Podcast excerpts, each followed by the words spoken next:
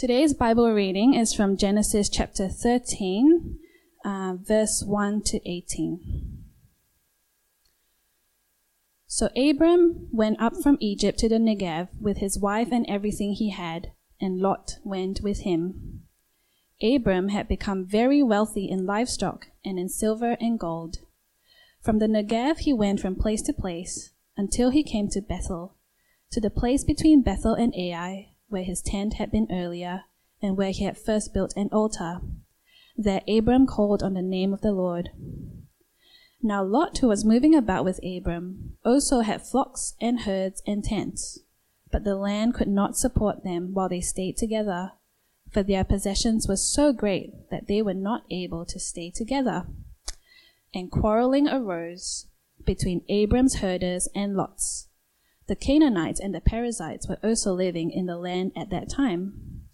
So Abram said to Lot, "Let's not have any quarreling between you and me, or between your herders and mine, for we are close relatives. Is not the whole land before you? Let's part company. If you go to the left, I'll go to the right. If you go to the right, I'll go to the left." Lot looked around and saw that the whole plain of the Jordan towards Zoar was well watered, like the garden of the Lord, like the land of Egypt. This was before the Lord destroyed Sodom and Gomorrah. So Lot chose for himself the whole plain of the Jordan and set out toward the east. The two men parted company. Abram lived in the land of Canaan, while Lot lived among the cities of the plain and pitched his tents near Sodom. Now the people of Sodom were wicked and were sinning greatly against the Lord. The Lord said to Abram after Lot had parted from him, "Look around from where you are to the north and south, to the east and west. All the land that you see I will give to you and your offspring forever. I will make your offspring like the dust of the earth, so that if anyone could count the dust, then your offspring could be counted. Go, walk through the length and breadth of the land, for I am giving it to you." So Abram went to live near the great trees of Mamre at Hebron, where he pitched his tents. There he built an altar to the Lord. This is the word of the Lord. Good morning, brothers and sisters. Let's pray. In the name of the Father, of the Son, and of the Holy Spirit. Amen. Well, we're going to continue the series of the story of Abraham. Well, this morning's passage tells us that Abraham returned to Canaan from Egypt, and conflicts arose between Abraham's herders and Lot's herders soon after they returned from Egypt. In this narrative, we can learn a great deal from about responding to conflict as we consider Abraham's conflict with his nephew Lot. Firstly, some background about the relationship between Abraham and Lot. In Genesis chapter 11, verses 27 to 28 tells us, the father of Abraham had three sons, Abram, Nahor, and Haran. Haran was the father of Lot, and Haran died, and Lot became an orphan. He then came under the care of his grandfather, Terah. Later on, Terah migrated from Ur to Canaan, but settled in Haran when they got there. After the death of Terah in Haran, Abram took over the responsibility of taking care of Lot, his nephew. He brought Lot along wherever he went. Abraham took care of Lot and as his own son, and passed on to him all the skills of shepherding. Now let's return to this morning passage. In spite of Abraham's failure in Egypt, God was faithful to preserve him and continue to bless him as he had promised. When Abraham came back into Canaan, he was more wealthy than when he left. The text says that Well, he had become very wealthy in livestock and in silver and in gold. Lot, Abraham's nephew, was also blessed with great possession. Chapter 13, verse 5 tells us that Lot also had flocks and herds and tents. God's blessing is so abundant. It overflows. Very often, those who are related to you or close to you will also receive the blessing as well. But problem arose. Both Abraham and Lot have great flocks and herds, so it was difficult for their flocks and herds to graze together on the same land.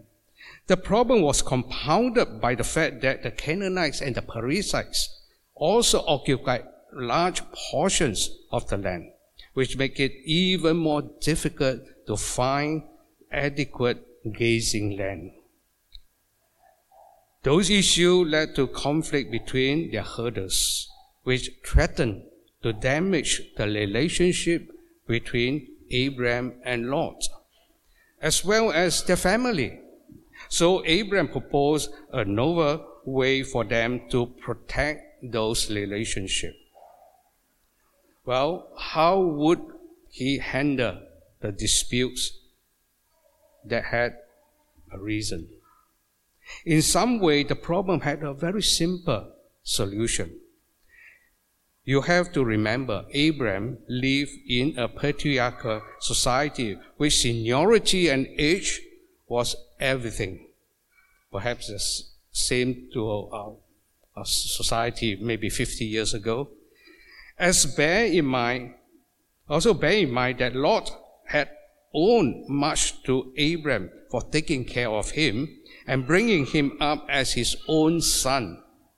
Abraham would have every right to claim whatever part of the land that he wanted. Abraham could have said, "The land is too small for all of us. Please depart from me. I have been taking care of you for all these years. Now you have grown to be independent and have your own family and flocks, herds and tents. It's time for you to move out." Instead, what Abraham did was quite amazing. He gave up his own rights without a murmur. His faith in God led him to display an incredible act of generosity. He allowed Lot to choose first. But what Abraham does here is letting Lot decide is brilliant, as it shows us his priorities as well as his heart. What are Abraham's priorities? God, family, and money, in that order. In letting Lot decide, he is surrendering all control. Money does not control him. People do not control him. God controls him. Notice the differences with Abraham between Genesis 12 and chapter 13. He stirred up conflict in Egypt, but back with the Lord, he is an agent of reconciliation. In Egypt, he only cares about himself and is willing to sell out family to save his own skin. But back with the Lord, he cares about others more than anything. He had ignored considerations of right and wrong in Egypt and had learned his lesson. He had made his selfish and cowardly calculation of cost and benefit for himself, just as Lot was about to do now. But Abraham wasn't going to do it again. God had corrected him in Egypt and enforced that lesson upon his heart. God had left him in no doubt about the gravity of this error. Notice how Abraham initiates reconciliations, right after mentioning the unbelievers in the land. That's in verse 7. What a horrible weakness it could be to the watching unbelievers who would see Abraham build this altar to God one minute, but then see the people of God quarreling the next. It is the same today. How many times have Christians dragged the name of Christ through the mud simply because one group wants to win an argument over them, win souls? Let us choose relationships over our rights to our time, our space, our personality, our comfort, and etc. Let's remember we are followers of the one who gave up all his rights to save us and bless us. The one who values relationship with us over everything. The Lord has called us to follow his footsteps.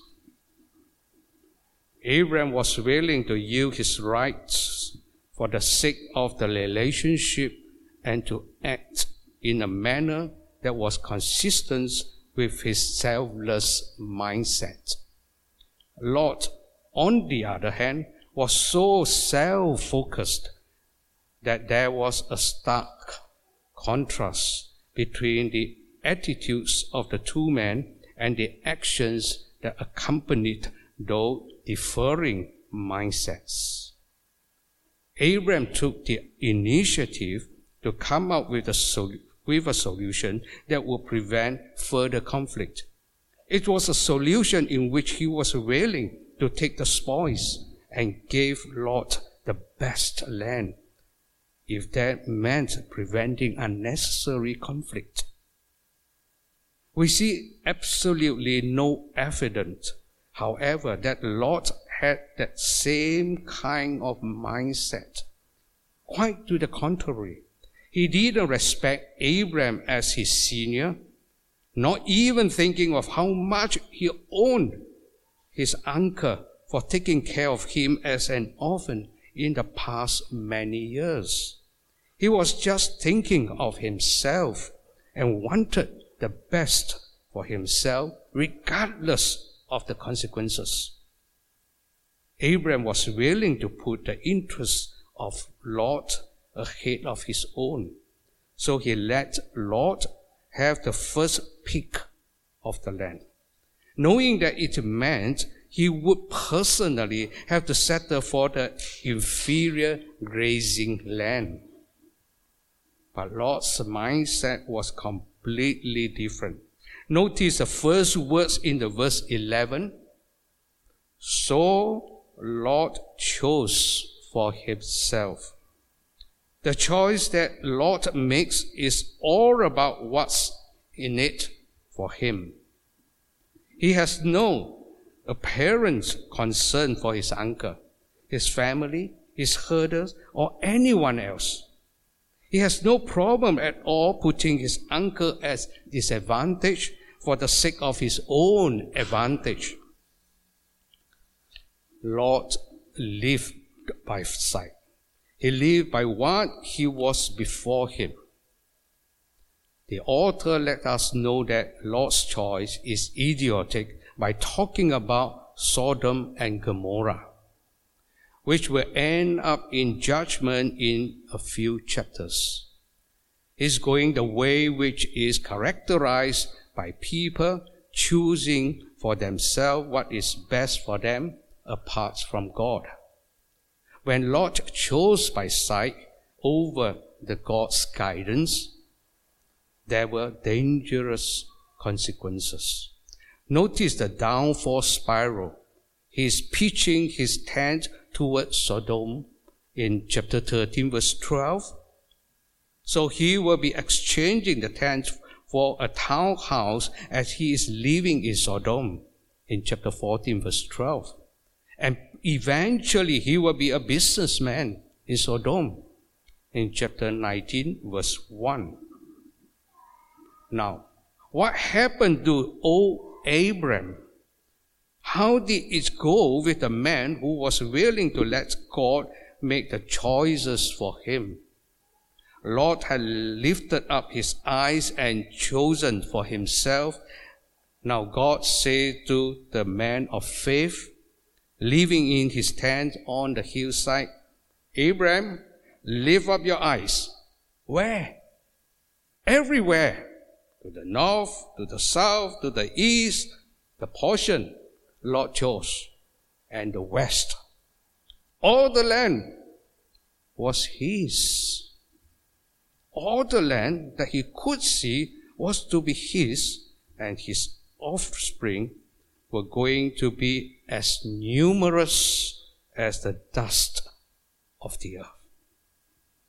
As a gift of his grace, God rewarded the faith of Abraham.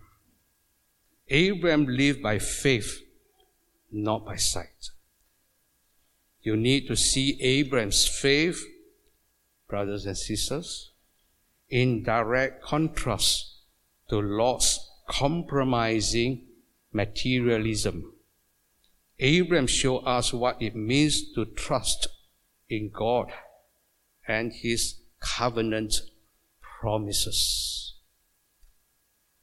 I can't spend too much time talking about the blessing of God given to Abraham. Instead, I would like to show you what happened between Abraham and Lot in the following chapters. Now, let's turn with me to Genesis chapter 14. Genesis 14, the first part, verses 1 to 11, tell us the war broke out between 5 kings and 4 kings and around Canaan when Abraham and Lot lived. And Lot was caught up in the war. All the people in his household were taken captives and his possession looted. That is chapter 14, verse 12. Someone escaped from the war and reported to Abraham what had happened to his nephew Lot. If Abraham was like most of us, he would have said, "Thanks God! God is just. Lot is reaping all the evil he has done. Vengeance belongs to God. Hallelujah!" But that was not the reaction of Abraham. When Abraham heard the news, he was so worried for Lot. He gathered all the 380 men in his household to rescue Lot. Because he loved Lot and was concerned for his safety. What? Love and concern for Lot? The ungrateful nephew who had no respect for him and had just taken advantage of him? Was Lot worth the effort to be rescued? Was he worth Abraham risking his life? Yet, Abraham didn't even think of his age.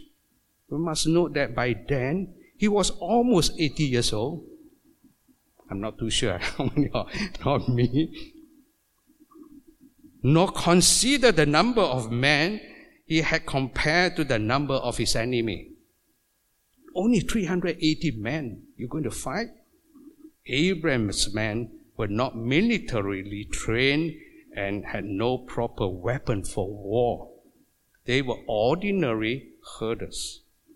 In contrast, their enemies were a large number of well-equipped professional soldiers and just won a war, defeated the 5 kings. Abraham pursued the kings all the way up to Hobah, north of Damascus. This is a long way from Hebron, where Abraham was living. It was about 140 miles. Do you see how far out of his way Abraham went to rescue Lot? Take note of his age. 80 years old man. His battle was not settled in one day. It probably went for weeks of following them, tracking them, pursuing them, attacking them.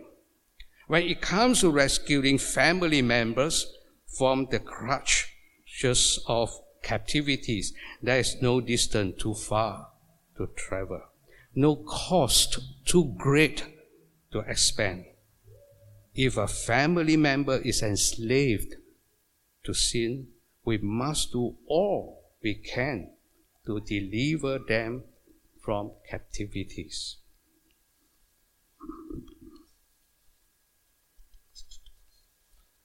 God was so touched by Abraham's love for Lot. He blessed him a great victory. That's recorded in chapter 14, verses 19 to 20.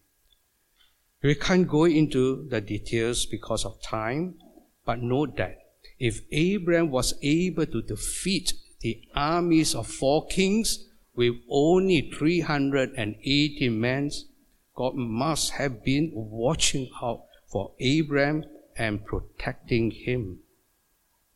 There are many other lessons we can learn from Genesis chapter 14, but I can't go into the detail. I would like to fast forward to look at Genesis chapter 18. The second half of Genesis 18, almost 19 years had passed since Abraham rescued Lot from the 4 kings. Lot had not learned his lesson from the past, and now he had integrated to so much into the life of the sinful city, Sodom.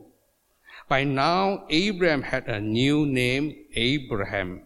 When Abraham learned that God was about to destroy Sodom and Gomorrah, he interceded for Sodom and especially Lot and his family. You can read it in Genesis chapter 18, verses 20 to 33. He asked God not to destroy the city if there were righteous people. He continued the bargain with the Lord from 50 down to 40, then slowly down to 10. So he bargained from 50 righteous men down to 10 righteous men. For sure, Abraham interceded for Sodom because Lot was living in Sodom. You may like to read the details of the story on your own. Again, we have to cut the whole long story short. God did not find 10 righteous people in Sodom, so God decided to destroy Sodom and Gomorrah. God had respect to the spirit of his petitions and spared all those who could be called righteous, and for Abraham's sake offers salvation to all the families of Lot. In the end, it was because of his love for Abraham that Lot was delivered. Lot owned Abraham more than he ever knew. Chapter 19, verse 29 tells us that because of Abraham's intercession, God rescued Lot and his family out of Sodom when the city was destroyed by God. Once again, we see how much Abraham loved Lot and was concerned for his safety. The one who had hurt him so much, who did not heed his advice, who stubbornly stayed on in a sinful environment. Yet, Abraham continued to pray for him, asking God to have mercy upon him. As we conclude this morning's meditation, I want you to think about all your current relationships, families, friends, work, church, neighbors, school. As you think about those relationships, can you see where there is the potential for conflict if both parties in that relationship insist on hanging on their rights? For each of those situations, I want to encourage you to think about where it would be appropriate for you to yield your rights in order to prevent an unnecessary fight. And then write down specifically what steps you can take to do that, and ask God to help you follow through. If your relationship with someone is going through a rough patch or on the rock, I would like to invite you to prayerfully consider whether any of these conflicts could be resolved at all if you yielded your rights in the way we have learned this morning. Again, write down specifically what you are going to do and ask for God's help in following through with those commitments. Ask God to help you to put away your pride and fill you with His love, and you may be able to love and pray for the other party, especially the salvation of that person. Don't give up hope on the people, no matter how stubborn they are or how undeserved the grace of God they are. Don't stop praying for their salvation, especially your family members.